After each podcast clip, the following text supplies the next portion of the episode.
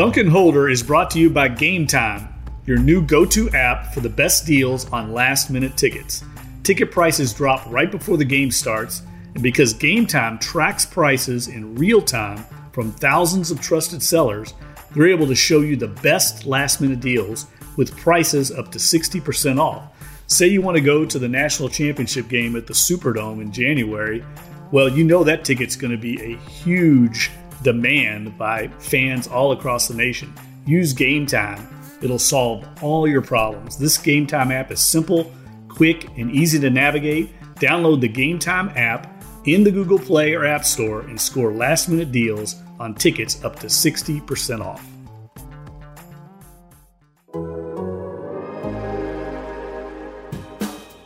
What is that when you jump around and carry on and do the who dat who dat stuff? The who dat, you know, that's really kind of a, a fan. You know, that's that's our our our chant.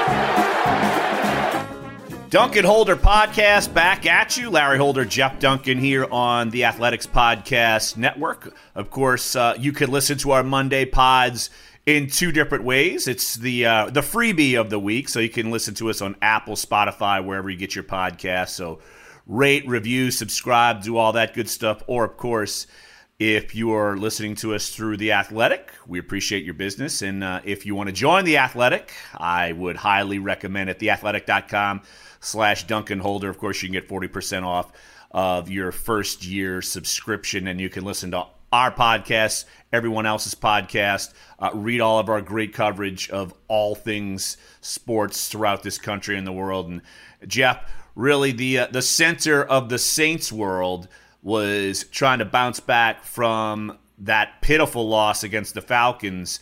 And I'd say the Saints did enough good things. I'll put it in terms of Drew Brees. The Saints did en- enough good things to make themselves feel good as the Saints beat the Tampa Bay Buccaneers 34 to 17. Of course, we'll talk LSU Ole Miss. We'll touch on uh, Tulane losing at Temple. But Jeff, we knew that the Saints, this group in particular, would be salty after really just coming out flat in the dome last week. And uh, I think we saw some really good signs on both sides of the football for the Saints. And so it's almost like they kind of put it all back together with a little warts here and there, but they put it all back together enough to get really what you when you look at it at, the, at by the end of the season, uh, it will be end up being a good win at Tampa, where it's been troublesome at times for the Saints uh, at Tampa. Yeah, you were there, and um, the weather looks spectacular. We've covered so many games down there in torrential downpours. Uh, cold weather actually has been a been a part of past games down there, and this one was kind of different. Good weather, and I thought the Saints um, just took care of business, Larry. I thought they had good game plans on both sides of the ball, which wasn't the case against the Falcons. I think the Saints coaching staff would tell you that. Uh, they responded, and uh, I, I liked what I heard from Drew Brees afterwards. Uh, just as we shouldn't read too much in to the Saints' performance against the Falcons and not panic, I'm not ready to throw a carnival over what they did yesterday because the Bucks are just so bad uh, I thought the Saints took care of business, but there were a lot of warts, as you said, a lot of things that they've got to get cleaned up. The little things that showed up in the loss to the Falcons also showed up in this win against the Bucks, and they've got to get those cleaned up if they want to make a deep playoff run. Because when they play the really good teams in the NFC, they're not going to get away with it the way they did against the Bucks. No, and I agree with Drew's sentiment and – like I wasn't totally surprised when after the game he really started pinpointing alignment and of course penalties and and that sort of thing and wanted to maybe downplay some of the good things uh, that the Saints did. Look, they took care of the football, got four takeaways, turned one into a score right after uh, the, an interception. Marcus Williams himself turned an interception into a score with the pick six. But I do think though that the Saints don't want to let themselves get back into okay, now we're back to where we should be with the the way the score turns out, and fear another clunker. I mean, because Jeff, if you look back at all those seasons uh, that we've covered when they've had the clunker in their good seasons, it's gone full speed ahead almost every time. And uh, you know, I think the Saints they don't they don't want this team who is really who's been able the last couple of years to rebound from these clunkers. They don't want to get a sense of, I, I guess, complacency. I, I, think maybe that might be one thing, and so I think that was Sean Payton's message to the team through the media after the game, and Drew Brees' message to the team through the media after the game. Yeah, and uh, look, games still for all the X and O's wizardry that Sean Payton is is known for. Um, games are still won and lost in the trenches, and the Saints dominated Sunday against Tampa Bay. The offensive line responded even without Andrus Peat, uh, Nick Easton getting his first start. Uh, they shut out the Tampa Bay defense. No sacks. I think they had three quarterback hits. They ran for 109 yards. Uh, there were a couple runs I pointed out in my deep dive where Alvin Kamara wasn't even being touched, so he was five yards downfield. And then defensively, they played conservatively on the back end, a lot of cover two, a lot of two man coverage. They weren't going to let the ball get over their heads. It only happened once when Chauncey Gardner Johnson got beat uh, for that long play, 48 yarder. Otherwise, they forced Tampa Bay to put together multiple play drives and execute, and they weren't going to allow them to get anything easy. And sure enough, Jameis Winston does what he does. He throws the ball into coverage makes a lot of takes a lot of gambles and risks, and the Saints were able to capitalize on it. And it only works if their defensive line is able to pressure Winston with just a four man front. They threw some blitzes at him a few times, but for the most part, they were able to get pressure on Winston. And when he gets pressured, we see what happens. Yeah, Jeff, uh, we talk about the defense a lot, uh, how well they've played this year, and I feel like uh, it's kind of remarkable to say that defense has been more the calling card uh, for the Saints than the offense, just because I feel like defensively they've been more consistent. So let's kind of spin this conversation uh, as we dive into this game to the offensive side of the ball. And I know there was frustration from Drew Brees, I'm sure, with Sean Payton, how their first two drives, they go all the way down the field and they end up in field goals. But they do finally put together a touchdown drive at the very end of the first quarter and look, they scored 20 points in the first half, and I, am sure they felt like they could have put up more, but they moved the football a lot more consistently. And and, and Jeff, we you mentioned uh, them running the football, and Tampa was known for being able to stop the run and not stop the pass. And I almost kind of applaud the Saints in that. Look, we're going to run it at you and see if you can actually stop us. Because Jeff, how many times in the past have we seen the Saints? Go up against a good run defense and just the the game plan is just not run the ball. And I think uh, it showed that Kamara was healthy and they felt confident in, in their offensive line, even without Andrus Peat. Nick Easton filled in, and I thought he played uh, better than I thought. I mean, there's no doubt about it. Heck, we weren't even sure. We assumed he wouldn't even be the starter, and he was. And I think that's. Uh, uh, look, that's probably bodes well going forward because we know Peat's going to miss some time. But I like that the Saints said, "All right, we're going to try to attack your strength," and uh, especially in the first half, they were very successful doing so. Yeah, it looked like they wanted to get Kamara going early. He didn't have much of an impact against the Falcons, and I think he touched it eight times in the first twelve or thirteen plays. I know he had twenty touches in the game's first twenty minutes. So they want to get him going. They've got to get him going. And they've got to get the running game going a little bit. I mean, they're ranked 17th in the league in rushing. Uh, they played a, a, some really good run defenses so far, Chicago and Tampa, as you noted. Uh, I think that'll improve as the season goes on. Uh, but I think more than anything, Larry, was just a challenge to the offensive line after the way they played against Atlanta. They got beat in the trenches. I think uh, Dan Roushar and uh, Roushar and uh, Sean Payton probably challenged that group and said, uh, you know, we're going to put it on your shoulders in this game. And I think they responded.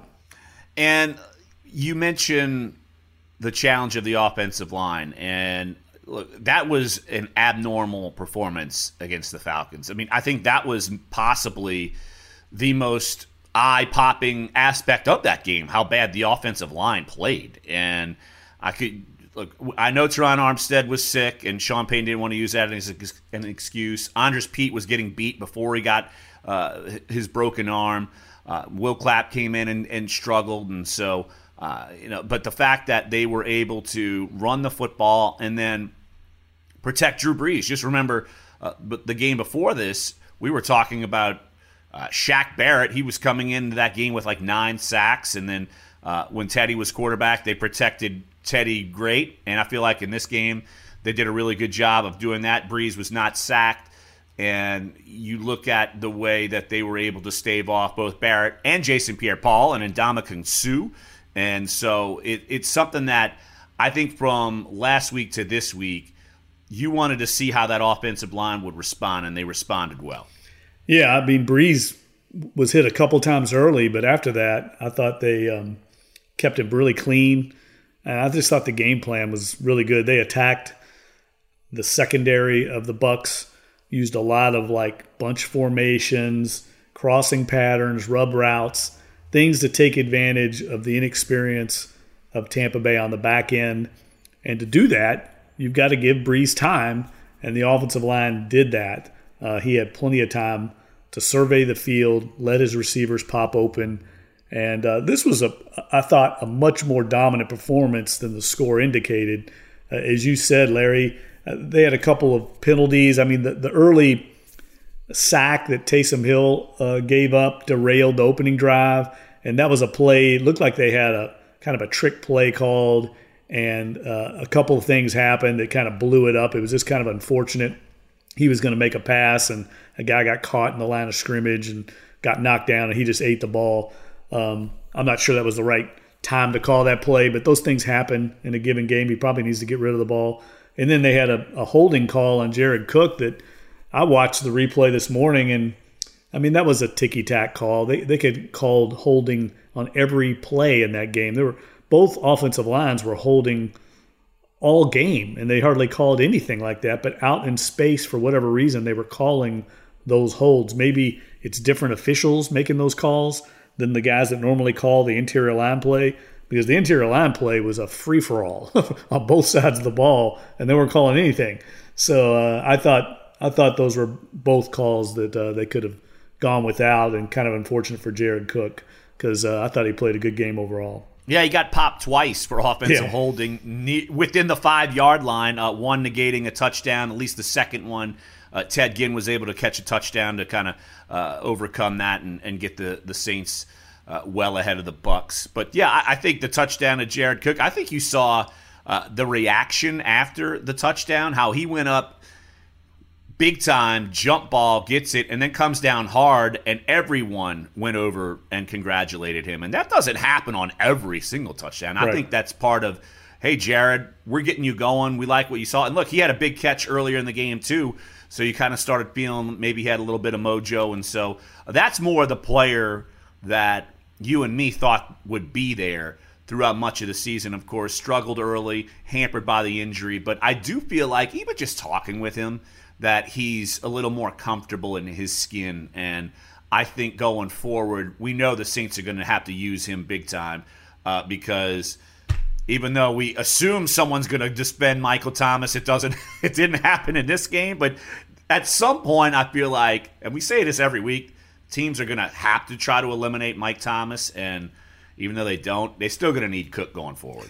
Well, I thought uh, the play he made on the opening drive, I think it was a 31 yard catch and run, just showed his ability, Larry. I mean, he he's lined up man to man on Mark Edwards. That was like the safety who ended up as the nickel back in this game because of injuries. He's a rookie, and the Saints went after Mark Edwards a lot in this game, and uh, he beats him with an inside move in man-to-man coverage. He's a six-five tight end. He's beating a safety like a drum for a big gain. Those are the kind of uh, that's the skill set that the Saints saw when they signed Jared Cook, and then for him to be able to go up, like you said, make that touchdown catch, a great decision by Drew Brees to throw that ball up. He had a 5'11 safety on a 6'5 Jared Cook.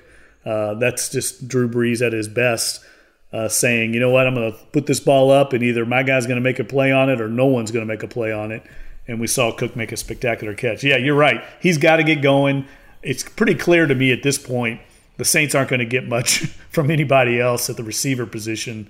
Uh, it's going to have to be Cook and Kamara to, to kind of balance out that offense. And I talked with Ted Ginn after the game, and uh, he basically admitted he was the check down on that play. It didn't seem like when he caught the touchdown wasn't necessarily going to be a play designed for him. And yeah, I think we know what we have at this point. It's not like someone is going to completely emerge, say like a Chris Godwin to a Mike Evans, you know, something like that. It's just going to be what it is, and the Saints are going to have to game plan around that. And so, actually, Jeff, one of the more kind of low key issues that maybe they're going to run into the next couple of weeks uh, is the injury to Josh Hill. He left with a concussion, and uh, look, just from watching film as you do and I do all the time uh, you don't hear Josh Hill's name a ton in production, but if you look at the snap counts, he is one of the most heavily used offensive pieces within the formations. And Jeff, the the aspect where Sean Payton at one point wasn't even standing on the sideline, he's sitting on the bench with Alvin Kamara and Latavius Murray, and they're trying to hash out what plays they can use and which ones they can't without Josh Hill. Uh, I've, I've never seen Sean Payton. The last time I saw him coaching from a bench is when he got his leg broken in Tampa in 2011. I mean, that's it. Remind I, I was thinking, I was like, is he sick? Did he get hit? Like I was thinking that, but the fact that he had to go through that, I think that's something we're going to have to watch going forward for sure. Yeah, great point. Uh, you know, fans don't appreciate Josh Hill as much as they probably should because he's not a spectacular player. He doesn't make a lot of flashy plays but everyone in that locker room respects him, and I know the coaching staff does. He's a very versatile chess piece for them. He's a guy that can block, he can catch, he can play the F position or the H back position. So he's uh, the the flexibility he gives their offense. When Sean Payton called him the front door, what he means is a lot of things start and stop with that position in their offense. And I think what it's probably going to do, Larry. I mean, obviously Dan Arnold might have to have to be activated now, but I also think a guy like Zach Line, he's also flexible and versatile like that. And a lot of times the Saints can use their fullback and their tight end as interchangeable parts. And I think we'll probably see a bigger role for Zach Line. He's another guy that I think the staff trusts and respects a lot and doesn't get a lot of fanfare, uh, similarly to Josh Hill. But the bigger concern, Larry, is I mean, Josh Hill's had numerous concussions in his career. And I watched that play again. It wasn't the most violent play at all. He must have just got hit at just the right uh, angle. Uh, but it's a concern anytime you leave with a concussion, and he's had multiple ones in his career. Yeah, I, I would assume he's going to be out this week, and yet we don't know how these things heal because everyone is different. And like you said, Jeff, he has definitely sustained uh, a, a, few concussions in his career, so we're going to have to monitor that and see uh, where the Saints can go, and if that changes their game plan a little bit as uh, Carolina will be coming to town uh, next Sunday. And Jeff, let's spin it back to the defense. And I think Sean Payton was right. It started with the pressure up front, and you mentioned that earlier that they were able to get Jameis Winston uncomfortable. Only two sacks, uh, one and a half by Cam Jordan, and of course, you knowing Cam Jordan he was complaining that Vonn Bell doesn't need a half sack. What good does it do him? He he wants it all, but uh, good pressure. I think overall made Jameis uncomfortable. That's what you do, and then he makes mistakes. And Jeff, just being able to be opportunistic. We've seen a lot of interceptions either be negated by a penalty or just not happen. And I think overall, even though it's Jameis Winston, the fact that you picked him off four times and one for a score and one led to another score. I think that may just be that next thing to get their mojo going. And oh, by the way, they play uh, Kyle Allen uh, next week, who also threw four picks uh, in their loss on Sunday to the Falcons. So maybe they could get this thing going where uh, they get more opportunistic. And that would kind of be a role reversal for some of these good teams where they take the ball away early and it fades later in the year on defense. Maybe it it started slow and maybe it'll catch up as the season goes. Yeah, I thought they were uh, every time they had a chance to make a pick, they did. You're right, and that hasn't been the case always. Uh, I loved the interception by Demario Davis because it rewarded him for running to the football, and we hear that from the coaches all the time. You know, populate the ball, good things will happen. If he's standing watching that play, the ball goes to the ground. It's an incompletion, so he gets rewarded for his hustle and then some of the other ones were just kind of crazy plays. I mean, I, I thought Kiko Alonso had his best game as a Saint. Uh, he ends up getting an assist on the interception that Vonn Bell got, kind of a tip drill ball that Alonso's deep downfield makes a play. Uh, I thought he played really well. He led the team in tackles. He was in the backfield on a couple of blitzes. Uh, he actually flushed Winston into one of those sacks uh, by uh, Cam Jordan. And, um, you know, PJ Williams made a very nice play on the ball in the end zone, at, you know, kind of late in the game. And then the, the one that Marcus Williams picked and ran back was just, I don't even know what Winston was doing on that. I don't know if he got hit, uh, but uh, credit to Williams for taking it, taking it to the house. And you look at Kiko Alonso, for example, and you look at the snap counts, and this is the first week, and it was by a pretty significant margin that he played more snaps than AJ Klein. Of course, Demario Davis is on the field all the time. So I'm wondering if this is a one week thing or if the Saints are starting to trend more to Kiko Alonso with when they traded for him.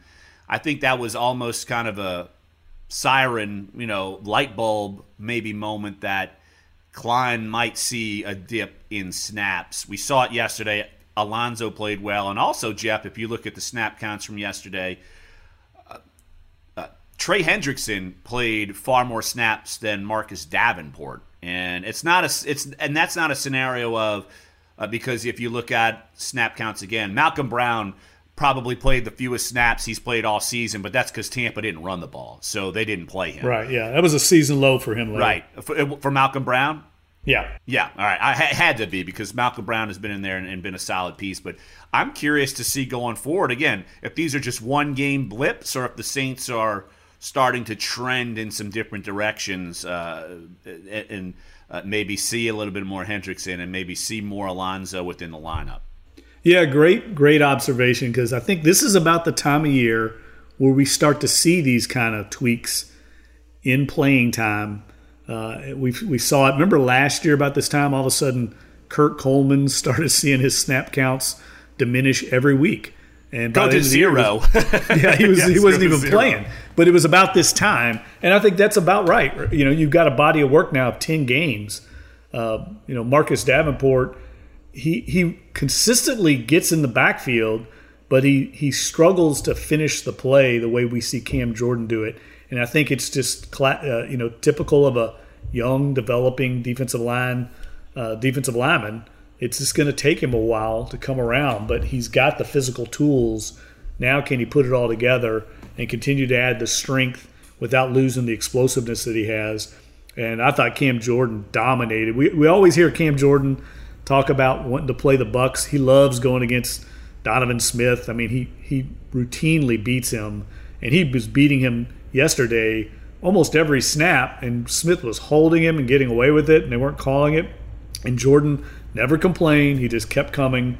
Uh, I thought he played a great game as well, but uh, it'll be interesting to see. I, I, could see that happening with Alonso and AJ Klein because we see him sometimes in coverage uh, be a step behind or an alignment error and uh, maybe Dennis Allen and them are trying to see what they can get out of Alonso in that same role. Yeah, and you mentioned it, the, the tip drill interception. Alonso, I don't think he's known for being a cover guy, but he it was almost like Jameis was throwing the ball to Alonso because Alonso right. was in a better spot in coverage, read it, and shielded the defend, uh, shielded the, the receiver and it bounced and, and Vonn Bell picked up. So yeah, uh, like like you said, I think this is time we see some tweaks. Also, just kind of again uh, going through some snap counts. Look, yesterday Patrick Robinson played more than 50% of the snaps. And uh, look, you got to give the secondary credit. We thought they were in trouble without Marshon Lattimore. And I think PJ Williams did a great job on Mike Evans. They were able to slow down Chris Godwin as well. And even though Eli Apple uh, didn't get a pick,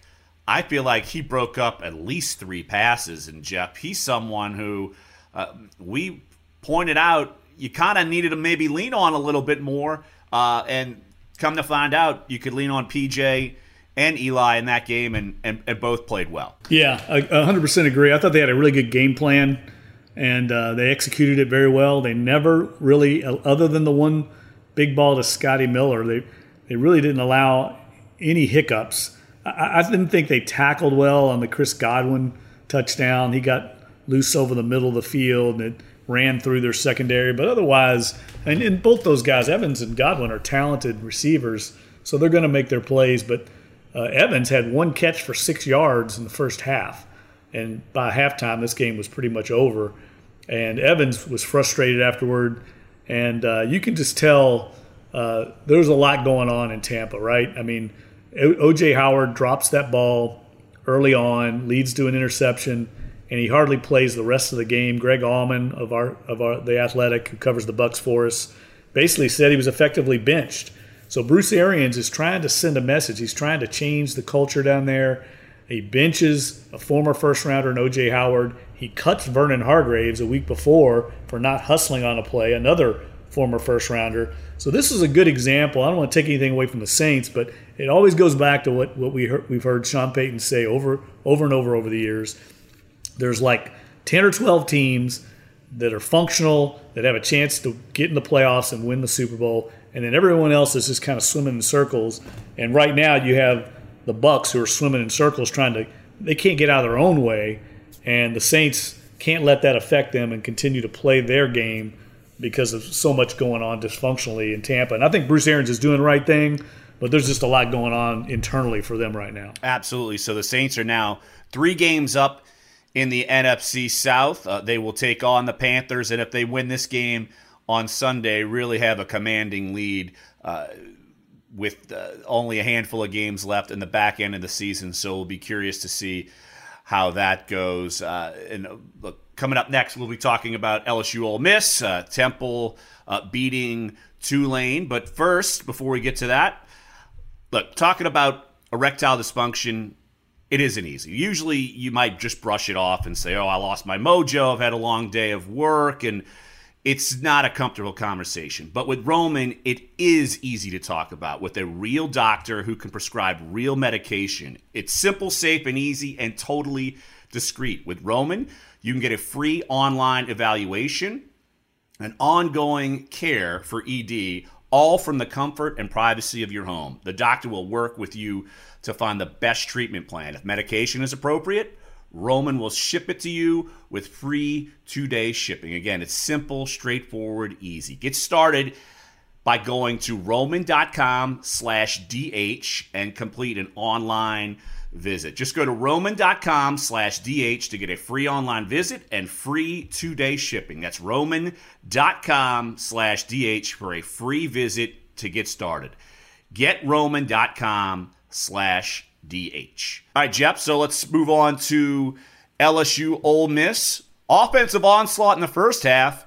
I could tell you I was uh, with, with, some colleagues uh, in Tampa, as we typically do. You know, you go out to eat and you, you know you enjoy by the way, did you do the get together? we did. Get together. We did with uh, our good buddy from CST, Mike Neighbors. It was a uh, another year of uh, tradition of uh, media gather, so that was good. And that's where we watched the second half of the Ole Miss game, where we were wondering, uh, what is going on? I mean, it, you leave. it's like you leave that game thinking, all right, LSU still got a great offense, but my goodness, how do you allow 400 yards of rushing? I mean, that to me is kind of mind boggling. And I know after the game, our colleague Brody Miller uh, touched on a lot of that uh, in his post game coverage and in his film study he has right now.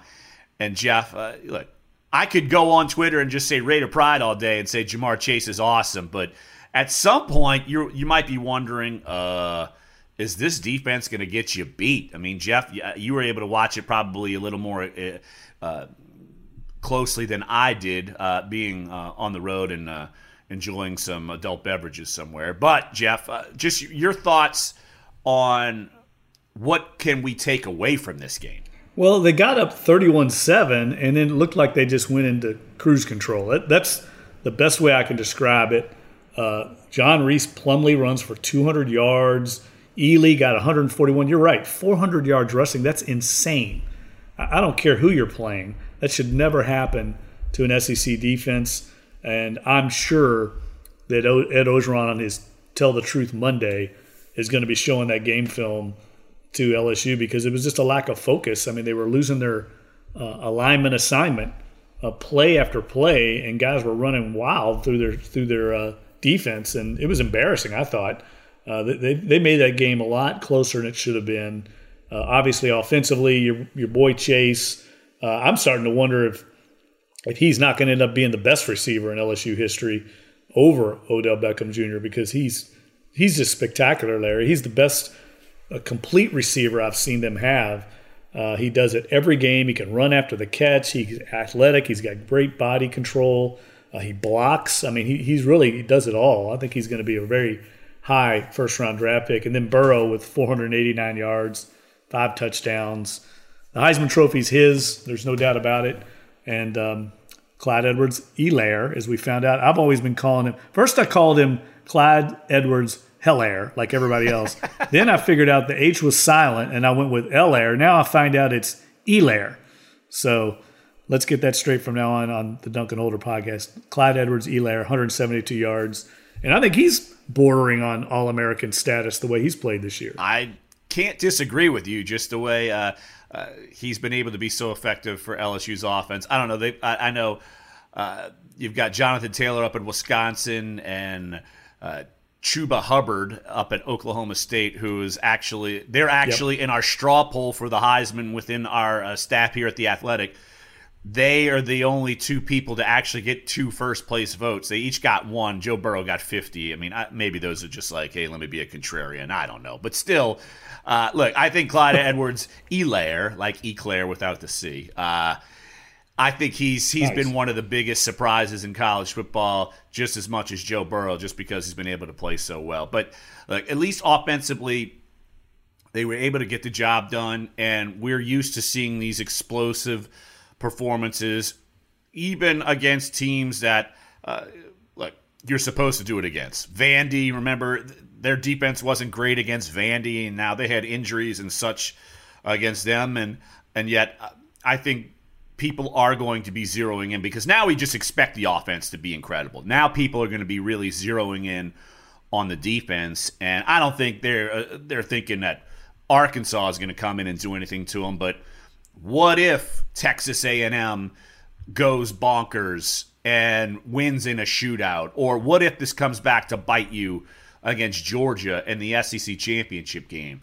I'm sure Dave Aranda and all, all those folks and Ed Orgeron they're probably I'm sure he's hoarse this morning from having them watch the tape and they I think it is tell the truth Monday in a sense that if they don't get this fixed, someone is going to get them. Like I don't whether it's SEC championship game, college football playoff semifinal because when you get to that point, you're going up against offenses at, at a quarterback maybe like Trevor Lawrence or uh, you're going up against Justin Fields in Ohio State, and we've seen how explosive that offense is. So if you can't shore that thing up, it could potentially bite you, and in the most inopportune point in time. Here's the scenario I wanted to ask you about uh, as we look ahead to what's left for LSU. Do you believe LSU could even afford, at this point, with Minnesota losing this weekend and um, who was the other unbeaten? Somebody else lost this weekend. I'm trying to think. Did Baylor um, lose?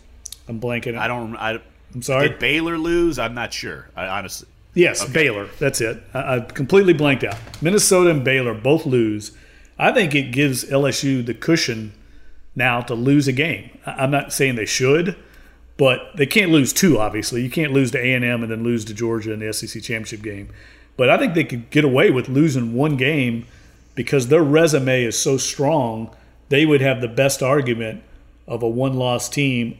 The only one I think that's remotely comparable would be Oregon, who lost the opener to Auburn, dominated the game for the most part, led the whole way, and then lost at the very end. Um, Oregon, if they went out, they would have a pretty strong case as a one loss team. But otherwise, I think LSU could afford to slip up and even lose the SEC championship game, provided they beat A and M, and I think they still get in the Final Four. If they get to the SEC championship game undefeated, I think they could certainly uh, absorb a loss. Uh, it would now some giant blowout loss, maybe fifty to nothing. I mean that wouldn't happen anyway. But right. still, uh, I think they could afford a loss and and get in. I, I think I think everyone in the country realizes that. Uh, but don't lose to Arkansas and don't lose to A and M. Uh, I, I just kind of see that A and M game.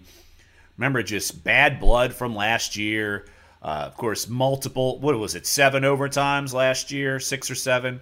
Uh, Yes. They have Jimbo Fisher's next view is like punching Kevin Faulk or whatever. Dameyune Craig, I forget. Remember, it, it was just all kinds of kind of It was mayhem. Yes, it was mayhem is a great word to call it after that. Just the the way the game went, and then afterwards what happened, and uh, like A and M, just like say, I'm not saying like A and M is as playing as poorly as the Falcons were when they played the Saints. And sorry, Brody, I'm comparing Saints and LSU again, uh, but but that will be A and M Super Bowl. Let's be really honest. They will be uh, coming up, you know, hellfire as much as they can to try to to get that upset. Uh, a because of the team that they'd be playing, where they sit in the standings, and B just because of what happened last year in College Station. Yeah, and I think LSU is going to have that game circled on their calendar too.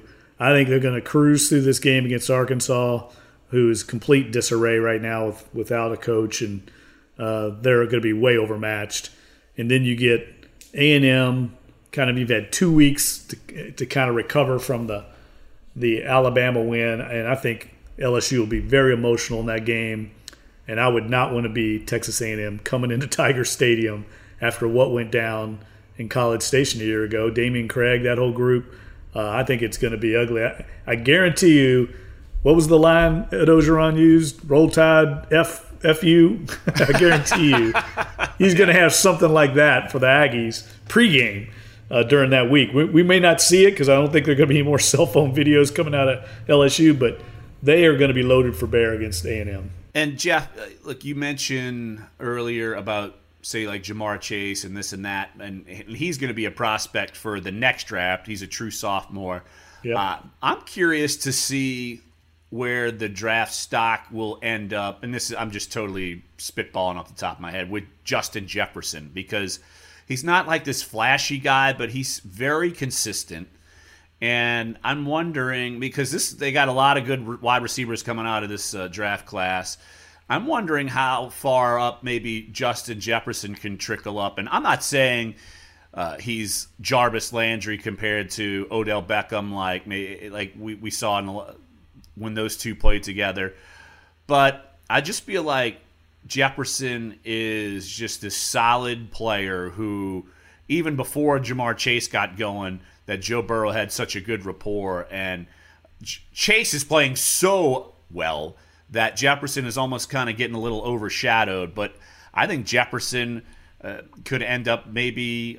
I don't want to say like a Jarvis Landry, but he's just very consistent, and I think some team's going to be happy to get him within maybe day two of the draft. I think he's like a Lance Moore type. You know, he's always going to run the right route. He's athletic. I mean, uh, I agree with you. And I could, I, I tell you, one of the more fascinating things since we're spitballing is is that 2017 recruiting class. And I know Brody is going to do a, a deep dive on that in a couple weeks, but. Uh, Jefferson was part of that class. It was it was Ed Orgeron's first full recruiting class. And listen to this group, Larry. It's it's really the core of this team. Jacoby Stevens, K'Lavon Chaisson, Austin Deculus, Tyler Shelvin, Jake, uh, uh, Jacob Phillips, uh, Jacoby Phillips, Grant Delpit, Todd Harris, uh, Myles Brennan, Ed Ingram, uh, Lowell Narcisse, of course, transferred, Saahdiq Charles, Patrick Queen, Neil Farrell, Clyde Edwards, Elaire, uh, Justin Thomas, Racey McMath, and the last rated player in the whole class was Justin Jefferson, who was a three star out of Destrehan. That's an incredible class, the amount of production they're getting from it. It's really the core of this championship team. Uh, that, that when when they got that group, I know it was well thought of, but I don't think they thought it was going to be quite as uh, productive as it's been in, in almost every every way across positions and offense, defense. Uh, it's been a remarkable group. That is a who's who of, of people you hear every Saturday uh, making tackles or catching passes or, or, or doing whatever. Yeah, that is that is pretty remarkable. I didn't even realize that. So yeah, I'm looking forward to that story uh, from Brody Miller. So of course LSU is going to take on Arkansas. We'll have a little more insight into that uh, as our next podcast comes out later on this week. Of course, that podcast will be behind the athletics paywall. But Jeff, before we head out of here, uh, we got to touch on Tulane at Temple.